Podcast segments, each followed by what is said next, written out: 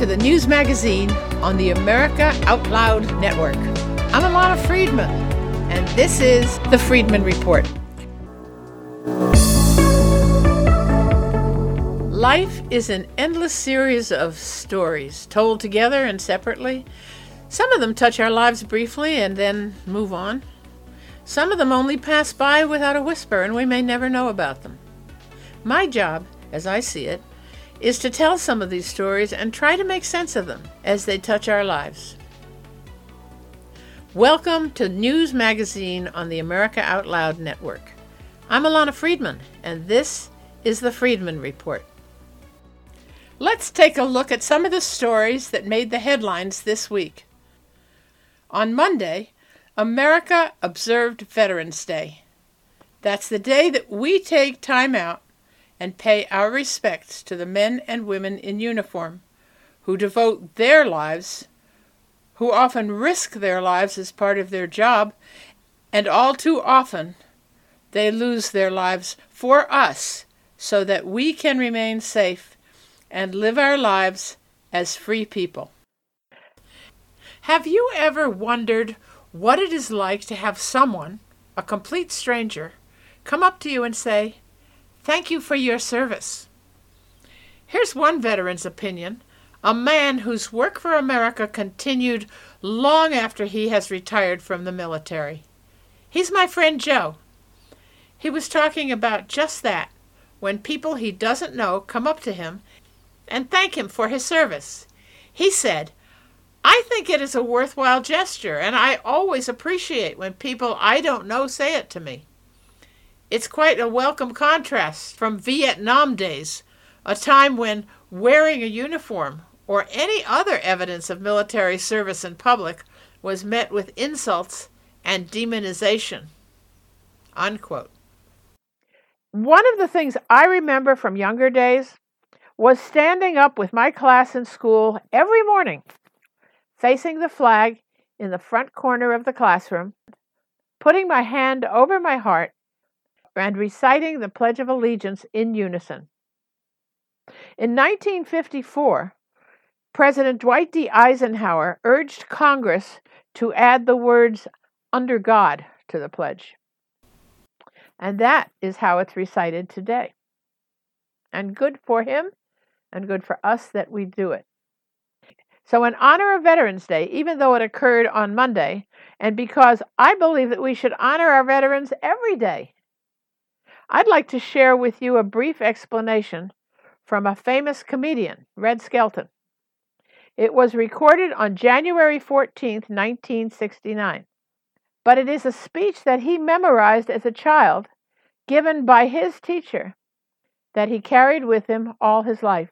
And you know what?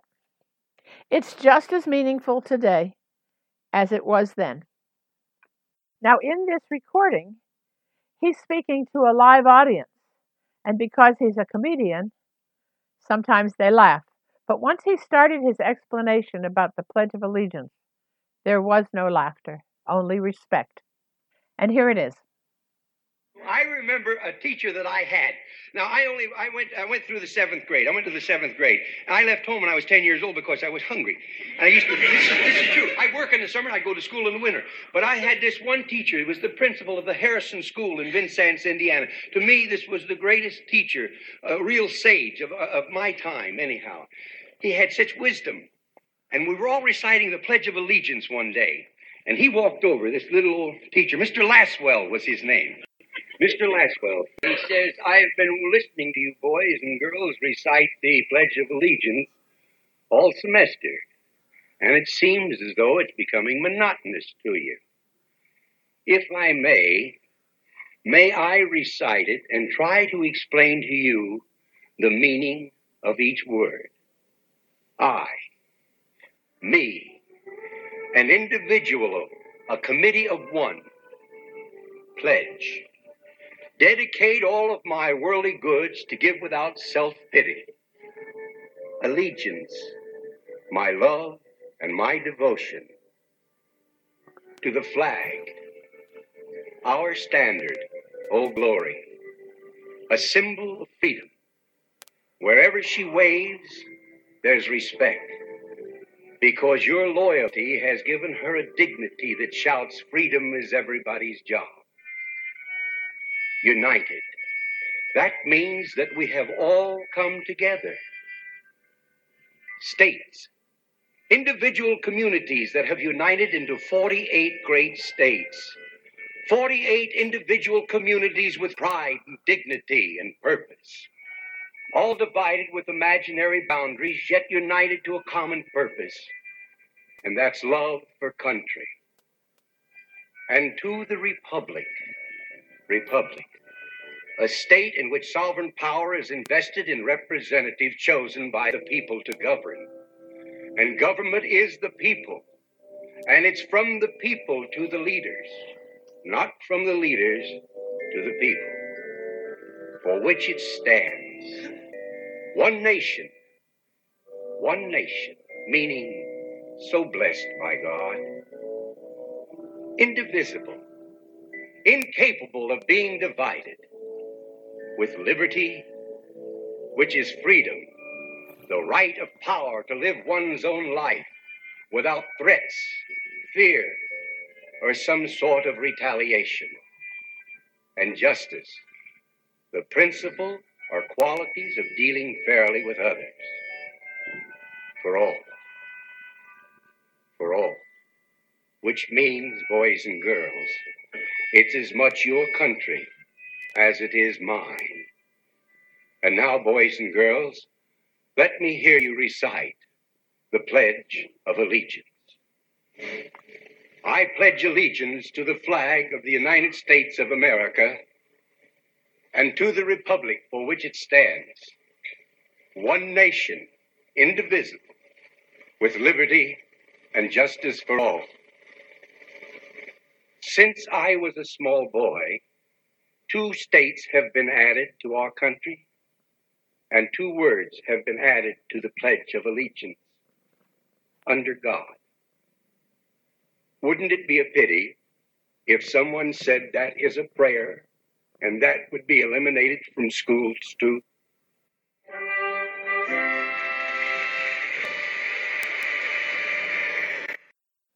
And so, my friends, although this year's Veterans Day has come and gone, I hope that you, like me, will think of our veterans every day and continue to thank them for their service wherever your paths may cross. They are the ones who have helped to keep us a free people in a country where freedom is still worth protecting and still worth fighting for. Now, on a different subject, let's talk for a minute about the impeachment debacle that is taking place in Washington. It's actually relevant because this is something that threatens our freedom. It threatens everything that we have held dear for generations, for centuries, that is so special about America. This past Saturday, Congressman Devin Nunes, the top Republican on the House Intelligence Committee, presented a list to House Intelligence Committee Chairman Adam Schiff. It was a list of people the Republicans want to interview in the open impeachment hearings that have begun this week. Until now, only the Democrats have been able to decide who will be interviewed. And in their quest to find the high crimes and misdemeanors that would implicate the president in their impeachment investigation, they have refused to allow Republicans to subpoena anybody or to interview anybody in a public forum. Everything has been done secretly and in private in the deep, dark recesses of a secret room in the Capitol building. So they have been looking for these high crimes and misdemeanors. And now that the hearings will be conducted in public instead of in Schiff's secret kangaroo court, the Republicans are demanding the right to call their own witnesses to testify. So we have to wait and see how that's going to play out. But with barely a moment's hesitation after he received the list, Adam Schiff rejected two of the requests out of hand. Hunter Biden and the anonymous whistleblower. Of course, by now we all know who that is, and we even know his name. But Schiff promised to protect him and not reveal his identity. He will no doubt reveal it himself at a time he sees fit, but it's altogether just theater, since the whistleblower was outed at least two weeks ago. I'm sure Schiff believes that this will somehow show that he's a man of integrity, although I think he lost that battle a long time ago. Anyway, all this theater, as you know, revolves around the complaint about President Trump's phone call in July with Ukrainian President Volodymyr Zelensky, which the Democrats quickly latched onto after the Mueller report failed to produce the desired results of finding Trump guilty of anything. In his effort to bring Biden the younger and the whistleblower to Capitol Hill, Nunes was aiming, he said, to treat Trump with more fairness during the investigation. But Schiff made his own point very, very clear. He said, the committee will neither facilitate efforts to threaten, intimidate, and retaliate against the whistleblower, nor serve as a vehicle to undertake the sham investigation into the Bidens. Unquote. Wait a minute. The investigations into the Bidens are hardly a sham.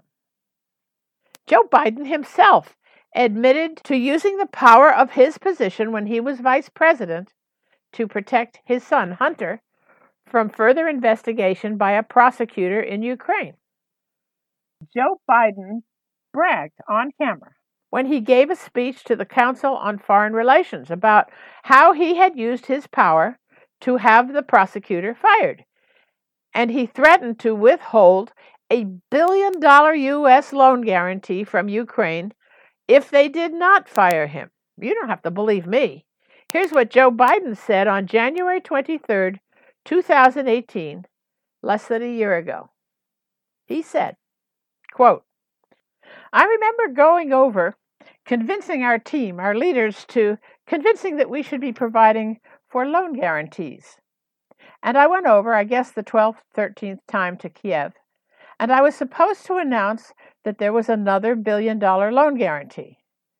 And I had gotten a commitment that they would take action against the state prosecutor. And they didn't. They were walking out to a press conference. I said, Nah, I'm not going to. Or, We're not going to give you the billion dollars. They said, You have no authority. You're not the president. The president said, I said, Call him. I said, I'm telling you, you're not getting the billion dollars. I said, You're not getting the billion.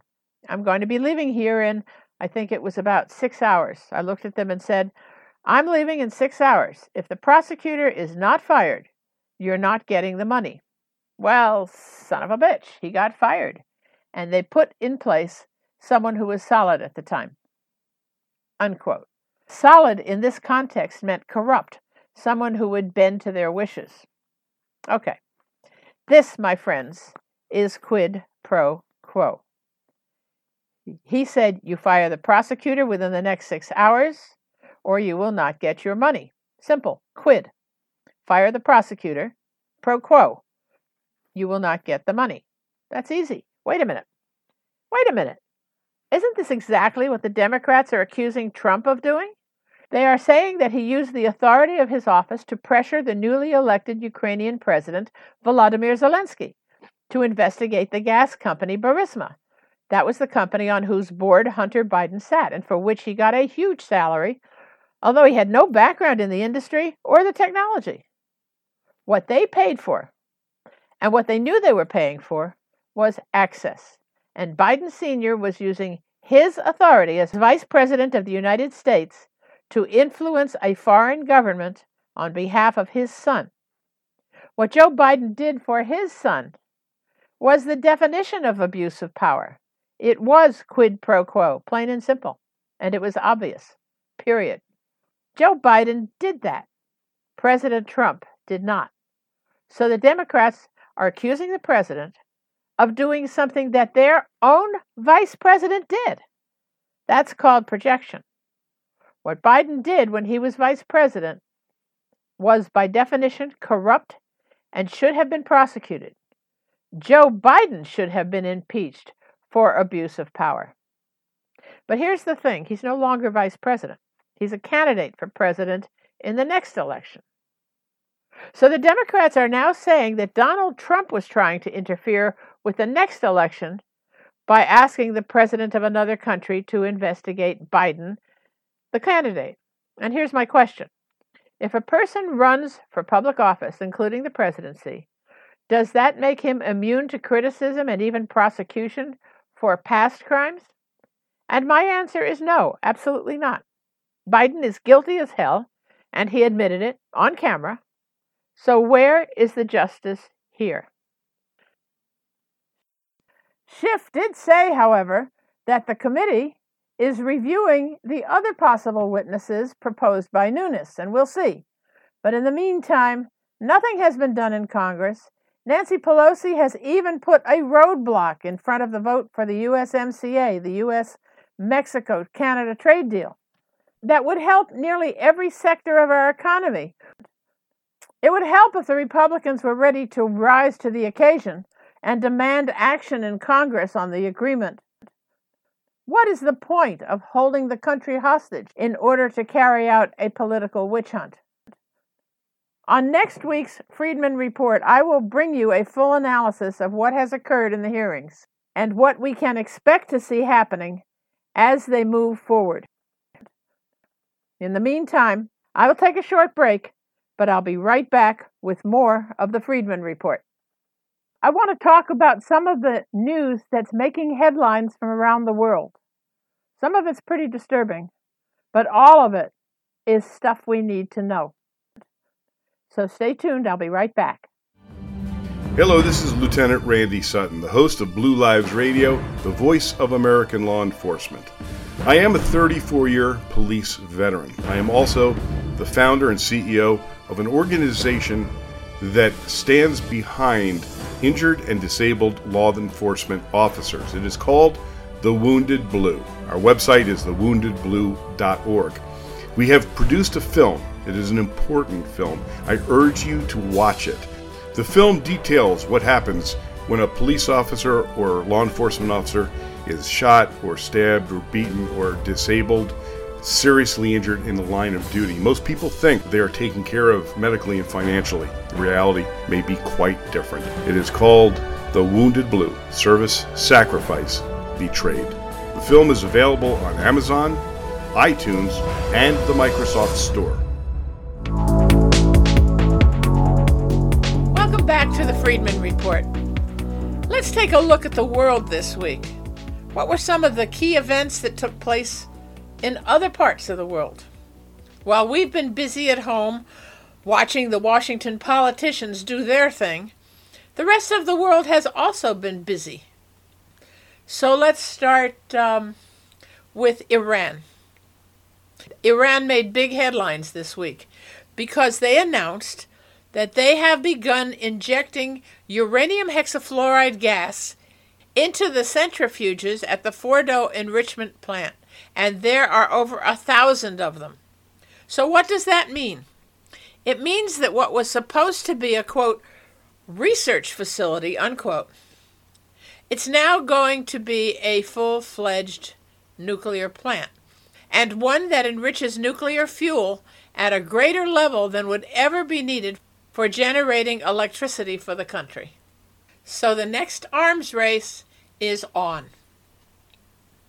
Now, those of you who have heard me talk about this before, or if you've read my current article on the America Out Loud website, the article is called, by the way, Iran is preparing for nuclear war. Can they be stopped? Unquote. You know that I don't think Iran is indulging in wishful thinking when they talk about nuclear power. Because if my sources are accurate, and they invariably are, Iran already has a nuclear capability. They developed it in collaboration with North Korea, where they both benefited from the partnership.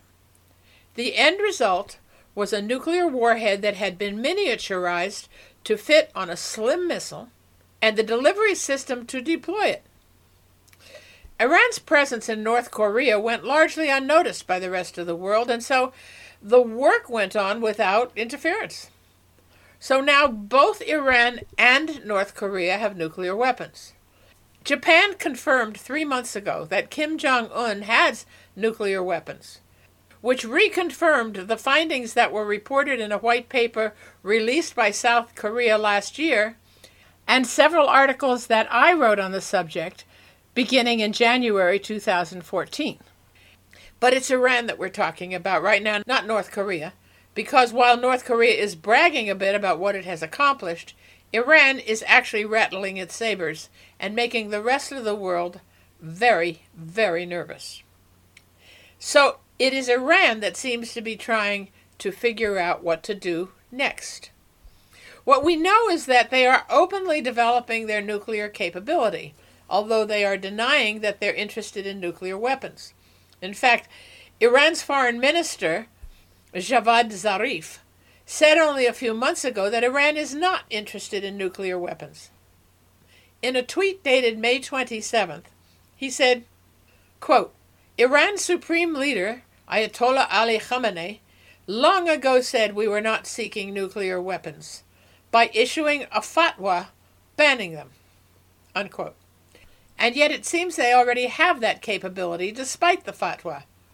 Oh, uh, by the way, a fatwa is a religious edict in Islam. Remember that this is the Middle East and that things there are often not what they seem.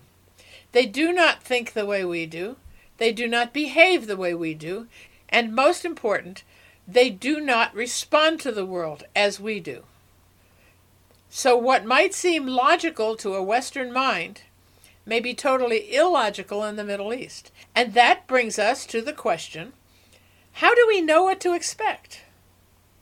Well, a lot of good minds are trying to figure that out. Iran is developing its nuclear program, that's clear. Its leaders are threatening the United States and Israel, as well as their Muslim neighbors. And they have been inflaming conflicts throughout the region in places like Iraq, Yemen, and Saudi Arabia. While North Korea has been flaunting its nuclear capabilities to the extent that they were identified by their neighbors, Iran has been far more secretive, and maybe this makes it far more dangerous since the world has no real idea what to expect. So you may ask me this if Iran already has nuclear weapon, what are they waiting for? And that's a very good question, and I'm not sure I have a very good answer. I'm not sure if they do. Right now, Iran is a very complicated place. It's ruled by the mullahs and their leader, the Ayatollah Khamenei. Those so called holy men are protected by the elite Islamic Republican Guard Corps, known as the IRGC, whose leader, General Salami, reports directly to the Ayatollah, and whose men will protect the Ayatollah if there is ever a coup. They are also the ones who carry out the special missions, including the bombing and hijacking of tankers in the Strait of Hormuz and the shooting down of an American drone last summer. And when the so called civil war broke out in Syria, Iran immediately sent 500 IRGC fighters to protect Syria's president, Bashar Assad. But Iran is bordering on instability. The economic situation in Iran is dire as a result of the severe sanctions that President Trump placed on its oil exports. The economy is crumbling. The rial is continuing to devalue, and the price of basic goods and food are spiraling out of control. The Iranian people are suffering, and anti austerity demonstrations are popping up all over the country. The regular army, that's not the IRGC, but the soldiers in the regular army are also getting restless. It has been rumored that they have not been paid their wages for several months, and they are not being fed. The Ayatollah may well be afraid of a possible coup against him. So, as things stand now, there are major concerns that Iran will launch an attack possibly against Israel, but maybe against Saudi Arabia or the Arab Emirates or American interests in the very near future. And it may be a nuclear attack. The Iranian leadership is unpredictable. They're willing to sacrifice their own people for the benefit of the great ambitions that they have and the certainty of their religious mission to rule the world and establish the kingdom of Islam everywhere. In short, if Iran has the power and the will to destabilize that part of the world, the repercussions will reverberate all around the globe. We cannot know what they will do next, but we do know that whatever they are planning, we had better be ready for it. Now let's move to a place we've been watching for the better part of six months Hong Kong. And the situation there has been deteriorating rapidly as well. When the original demonstrations erupted six months ago, the atmosphere was one of hope and affirmation. The Chinese appointed government was preparing to pass a bill that would allow extradition of Hong Kong citizens to China, where they would receive what passes for justice on the mainland. But the people of Hong Kong had lived all their lives in a free market society and a free society. And this bill was symbolic of the slow erosion of their rights and autonomy by China. And they did not like it. So when they began demonstrating against it, although the demonstrations were huge, they were above all peaceful. But by the time China was ready to give in on several points, it was already too late because the people of Hong Kong were already calling for more democracy, more freedom, and greater police accountability. So over time, the police began showing more and more force, and the demonstrations grew more and more violent. Last week, a group of seven pro democracy lawmakers were arrested. Then on Friday, a 22 year old computer student who was participating in the demonstration fell to his death from a parking garage after the police fired tear gas at the building. His death triggered a new round of increasingly fierce demonstrations, and over the weekend, all hell broke loose. A policeman fired several shots at a demonstrator who was now in the hospital in critical condition. In another incident, a man was doused with flammable liquid and set on fire. He too was in critical condition. Over the last week alone, 266 protesters were arrested. One was killed. If you try to understand the dynamics of these demonstrations, it is important to remember that they began as peaceful marches. Hundreds of thousands of Hong Kong residents participated. But as the police became increasingly involved, the demonstrations turned increasingly violent. The heavily armed police have been accused of brutality and using undue force against unarmed civilians. But a larger question remains. Will the Chinese government troops descend on Hong Kong in force? And will they bring a more brutal end to the demonstrations which have forced this once vital city into an economic decline? It's doubtful, you know, that in light of the ongoing trade talks between the United States and China, that the Chinese government would want to create a situation that would force Trump to withdraw from the talks. And an educated guess would suggest that another Tiananmen Square assault on unarmed citizen demonstrators could certainly blow up a successful conclusion to the talks. China really wants this deal. They need the soy and corn, particularly the soy, that America can provide, and they have put down the number of $50 billion worth of agricultural products as part of the first phase of this deal. We've talked before in another show about why they need this because because of the fall armyworm which devoured a huge portion of China's crops last summer and threatened to do the same next summer. So, the agricultural component of this deal is essential for China during the coming winter when they will desperately need food to feed their huge population. So there's one more story that I must tell you because it may be a precursor of what may be unfolding soon.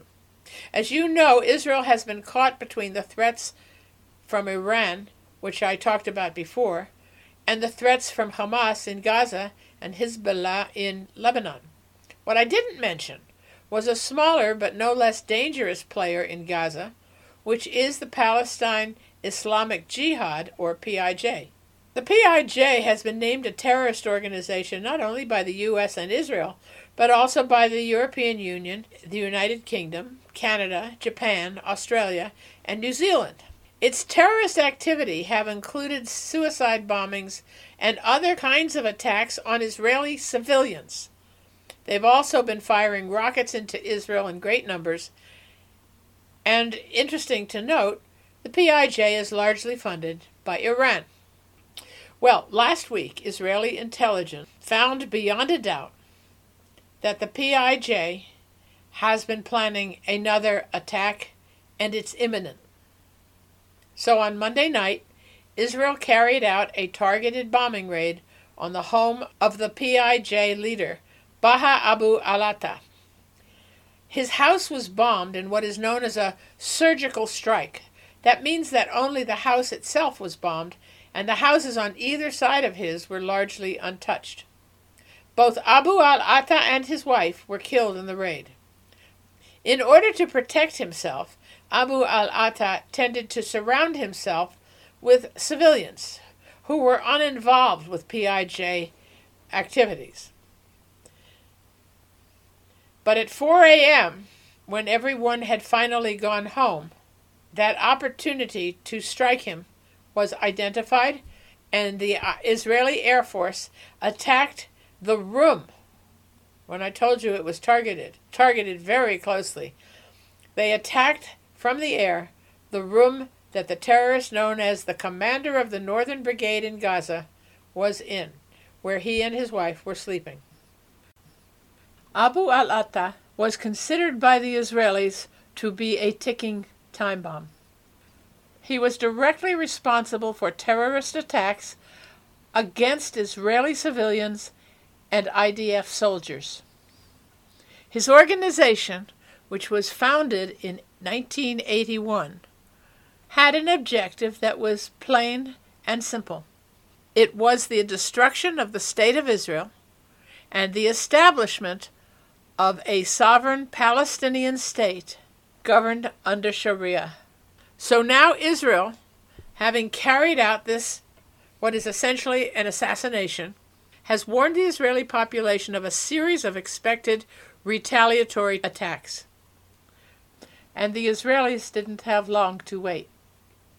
By 10 o'clock on Tuesday morning, more than 150 rockets had been fired from Gaza into Israel's populated centers.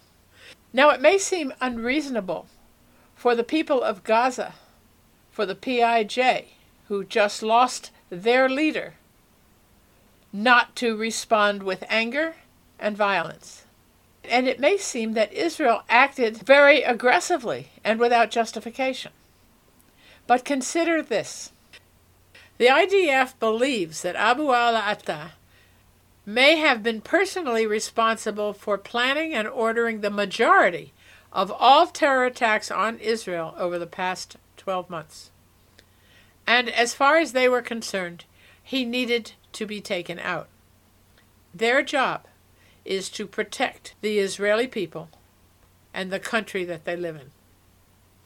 U.S. Ambassador to Israel, David Friedman, who is about to retire, made this comment quote, Palestinian Islamic Jihad, an Islamic terror organization backed by Iran, is again attacking Israel with 100% of missiles aimed at civilians. We stand with our friend and ally Israel at this critical moment, and we support Israel's right to defend itself and bring an end to these barbaric attacks. Unquote. It's difficult to explain what it's like to live under the fear that a rocket will come out of nowhere, out of the sky, into your neighborhood. Israelis have lived with this great burden for over 70 years. This is a story that I want to tell you on another day. How the Israelis meet that challenge. And in fact, if you've been listening for a while, you've met Greg, my friend Greg, who sometimes comes to tell stories. But I'd like to invite him to come and tell us about what it's like to be in the Israeli army. What are some of the rules that soldiers have to abide by that may be very difficult indeed? And what the total experience is like years later. Well, I'm going to take another quick break now, but I'll be back with my favorite part of the show. I've got some stories, more than one this week, and I really hope I can get you to laugh, or groan, or sigh, because this part of the show is called You Just Can't Make This Stuff Up. See you in a minute.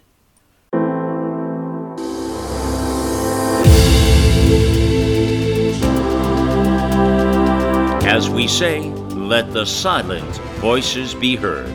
Shadow banning, editing, censorship, blocking, and adherence to political correctness are seen as serious threats to our God given right to free speech. Suppressing free speech, the very cornerstone of our society, is not in the best interest of our listeners, readers, and those who provide our content. Welcome to the new era in communications America Out Loud Talk Radio. Think back to the last time you felt healthy and energized. The best times of our lives occur when we're at the peak of our health, sleeping better, full of energy and focus. We know that fades with age, and you might be feeling the effects of aging as low energy and poor sleep. But it doesn't have to be that way. There haven't been any nutrition systems designed to rejuvenate our bodies as we get older until now. Healthy Cell Pro is the only multi nutrient system that impacts the building block of your body, the cell. Created by anti aging expert and Nobel Prize nominee Dr. Vincent Giampapa. Award winning Healthy Cell Pro cuts through the complexity of nutrition supplements by simply giving you the purest ingredients, filling dietary gaps to nourish your cells and enhance your quality of life for optimal performance. Visit healthycell.com and use code OUTLOUD for an exclusive discount or call 844 869 9958. And now, as I have mentioned before, we have come to my favorite part of the show. You know, the world is full of craziness, and there are crazy people doing crazy things. But some of this craziness is just too funny, or too silly, or too ridiculous, or just too unbelievable to ignore. So, for the last few weeks, I have added a section to the Friedman Report to memorialize the crazy things that people do, and I call this part You Just Can't Make This Stuff Up. About 18 months ago, California passed a bill called Proposition 47. Among other things, it reduced the penalty for shoplifting from a felony to a misdemeanor, with no jail time for the perpetrator if the value of what is stolen is less than $950. The new law means, in real life terms, that the thief will not be followed or apprehended by law enforcement. So, guess what happened next? According to the Los Angeles Police Department, shoplifting reports went up by 25% in the first year after the bill was signed. Well, why not? You know, if you listen to my show on a regular basis, you know that California is a frequent target of mine. Mostly because of the sheer madness of the laws that California are willing to pass and the exorbitant taxes they seem to be willing to pay. Do you know what you can buy for $950? What the passage of Prop 47 means is that such thefts in broad daylight can mean the loss to store owners of such items as, let's see, designer clothes, computers, TVs, drones, and much more. Now, If you're a big national company like Safeway, Target, Rite Aid, and CVS pharmacies, for example, maybe you can absorb the losses that result from shoplifters. Although I don't know that any company can absorb the theft of, say, 15% of their revenues over time, and in some cases double that amount on a regular basis. And in addition to all that, there have been indications of organized shoplifting rings who found that this law was absolutely ideal for what they wanted to do. They recruit society's most vulnerable, the homeless, to actually do the stealing, but they make the profits. So, no doubt the framers of the law didn't account for organized crime rings to take advantage of Prop 47, or maybe they just didn't care. But who really suffers the most? Not the big box stores. It's the little store owners, shopkeepers, whose only livelihood comes from the sale of goods from their single, standalone shops. And by the way, in California, this is just the tip of the iceberg. Just this week, a man was arrested for eating a breakfast sandwich on the BART platform, which he had bought from a kiosk on the BART platform. BART, by the way, stands for the Bay Area Rapid Transit System, which means that this was in San Francisco. Now, the cop came over to him, and when he protested, he was handcuffed and threatened with imprisonment for eating a sandwich. According to witnesses, there are no signs on the platform that say eating there is illegal. But the cop stopped him anyway and told him he was breaking the law. And when he argued, my gosh, who wouldn't? The cop told him, You're being detained and you are not free to go. In the end, he put him in handcuffs and gave him a citation. So, consider this, okay? Eating on a subway platform can get you arrested in California, but stealing a high tech drone from a mom and pop store won't. I wonder if the sandwich eater could have gotten off by saying he had stolen it. Well, I have one more, and this is, well, it's just as hard to believe as any of the others, I guess. San Francisco has a new district attorney. Chesa Boudin, I, I think that's how he pronounces his name, declared his victory on Saturday night after running on a platform that went something like this, and I quote, quote, We will not prosecute cases involving quality of life crimes. Crimes such as public camping, offering or soliciting sex, public urination, blocking a sidewalk, etc., should not and will not be prosecuted. Then he went on to say something so heart wrenching. We have a long way to go to decriminalize poverty and homelessness. Unquote. Wow. What a platform. You know, San Francisco has been getting a bad reputation for its poopy streets. That's human waste deposited on the sidewalks and left to foul the neighborhoods. They actually keep records of this now. Did you know that since 2011 there have been 118,352 cases of human fecal matter, otherwise known as poop, recorded in San Francisco? Did you know that? And in the fiscal year of 2017 2018, the city paid $54 million to clean the streets of human waste, discarded needles, and all manner of trash and garbage. And they spent all that taxpayer money without actually doing anything to solve the homeless problem that has turned this once beautiful city into an open sewer. Friends, you just can't make this stuff up. I couldn't believe it when I read it. It's disgusting to think about it, But there you are. Welcome to California, the Golden State. All right. Now, I usually just have one or two stories that I I bring to you on this section, but I'm on a roll, so I'm going to bring you a couple more, and I hope you'll put up with me because I'm having such a good time. Two men, both 21 years old, who should have known better, now face charges of ridicule, quote, on account of race, color, or creed, unquote, which is apparently illegal in Vernon, Connecticut. They were seen on social media shouting vulgar names in an apartment parking lot. They claimed that they were, quote, playing a game, unquote, that involved yelling vulgar words. That's the game, I guess. But in their list of vulgar words, they included the N word, and that's what got them arrested. What happened to free speech? What happened to the right to be stupid? Were they being rude and offensive? Of course they were. But is that illegal or just dumb?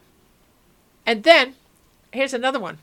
In Des Moines, Iowa, a man walked up to a gay bar at 5 o'clock in the morning and tried to burn the LBGTQ rainbow flag hanging in front of the bar. Only here's the thing the flag was made of nylon and it refused to burn. So he tried and he tried, and when he couldn't set it ablaze, he tore it down, and then somehow he got it to burn a little bit in a pile on the sidewalk. Hey, but here's the kicker. Not surprisingly, a surveillance camera caught it all, including a good view of his face. And speaking of faces, he now faces up to 15 years in jail for being stupid. I wish I wish that I could say that these were not true stories. But you know, my friends, you just can't make this stuff up. And this, of course, brings me to the real question, which is a little more serious. What is making people so intolerant and so angry? And what are they so angry about? And that's what I want to talk about in this last portion of the Friedman Report. What has caused this total degradation of manners in this country? Why are Americans, not all of them, but far too many of them, why are they so intolerant of opinions that don't agree with their own? That they are willing to deprive others of the rights that they demand for themselves, like freedom of speech, for example, freedom to visit a restaurant of their choice, and freedom to enjoy their meal without being harassed, freedom to wear what they want, and yes, even if it is a red hat, and even if it does have the slogan, Make America Great Again. A red hat ought not to be a trigger. And snowflakes shouldn't need to find a safe space every time they see one. And more important, here's think of this they shouldn't be excused for intolerance and violence just because someone doesn't agree with them. Maybe the person who needs to rethink all this is the one who is uncivil, is the one who is challenging free speech and freedom of assembly. Maybe. You know, when I was a kid, we used to say, Your freedom ends where my nose begins. Do you remember that? And good sportsmanship? We used to learn that at home and at school. Be a good sport, my dad used to say to me. Well, it seems that we've lost the ability to even be sportsmanlike, no less to teach that to our children. But recently, this lack of civility has gotten much worse. Rudeness has turned into violence, violence of the nastiest kind. And it's not only about opinion. In Texas, for example, just this week, a cashier began throwing trays at a customer at Popeyes, and the customer threw trays right back at her. Another employee of a fast food restaurant followed a customer outside when she questioned a bill for a meal. And this employee body slammed the customer onto the ground. The customer ended up with a couple of broken ribs and some broken bones. Honestly. And of course, the employee got fired. Well, yeah, she should go to jail. I don't know what triggered those attacks, but as violent as they were, they were less violent than one that happened in Maryland at another Popeyes, where there was a line of people, everyone waiting for the restaurant's now infamous chicken sandwich. One man cut into the line, and another customer stabbed him to death. To death. Over a chicken sandwich. There's an emergency brewing in this country, and it is becoming an epidemic, a plague. It has somehow become okay to talk about violence against each other as a thing that is acceptable. Acceptable in our society today. Is it the violent movies that we watch and the video games that we play that twists our perceptions and our values? Is it the language that used to be forbidden and now we hear everywhere? even from politicians who want to be president. Instead of setting an example for us, they actually encourage us to confront each other with hostility and raw, unfiltered swear words. Was it okay for Maxine Waters to tell her constituents to get into the faces of people who support the President of the United States, our President, her President, to confront them, quote, wherever they are, unquote, and tell them, you're not welcome here. Not welcome here? How dare she? When Kathy Griffin appeared in a photo holding up what was intended to look like the severed and bloody head of President Donald Trump, that was back in 2017, she thought it was funny. But was it okay? She said it wasn't illegal, and she may be right. But it was not okay.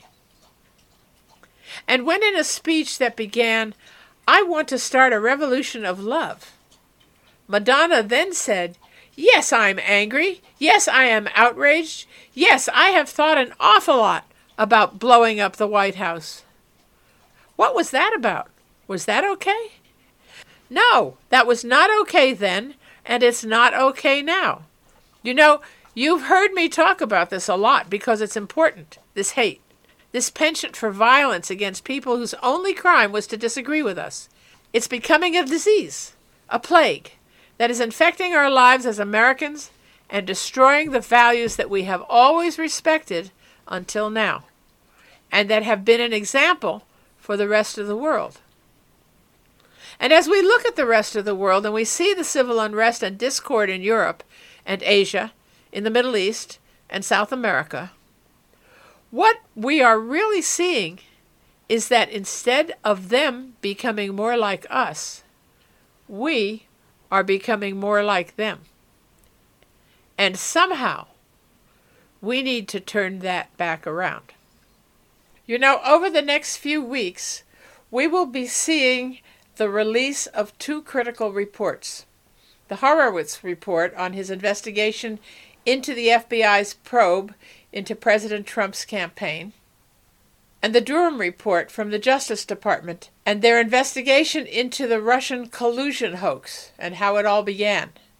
It has been suggested that both reports are likely to contain criminal referrals for people whose names we all know and both reports are likely to stir uneasiness or worse among the people who will be most affected by the conclusions of the reports.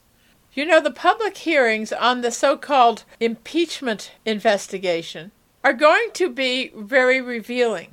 What we're going to see is going to be very unnerving for many people. Horowitz says that criminal referrals are likely from his report. Durham has said something similar. We are waiting to see what's going to happen. There is the possibility that what comes from these hearings, what comes more important from these reports, is going to be so damning to so many people that it's going to create unrest in this country. And I would just like to leave you with an idea that maybe it's time for us to start, instead of thinking of the hatred and the bitterness and the anger, it's time to start thinking of solutions. How can we make this country better? How can we heal ourselves? And what do we need to know that's going to make a difference not only in our lives, but in the lives of every American? Think about it. Well, we're almost out of time, and I just want to say that it's, as always, it has been very special for me to spend this hour with you, and I look forward to seeing you again next week. You've been listening to the news magazine on the America Out Loud Network. I'm Alana Friedman, and this has been the Friedman Report.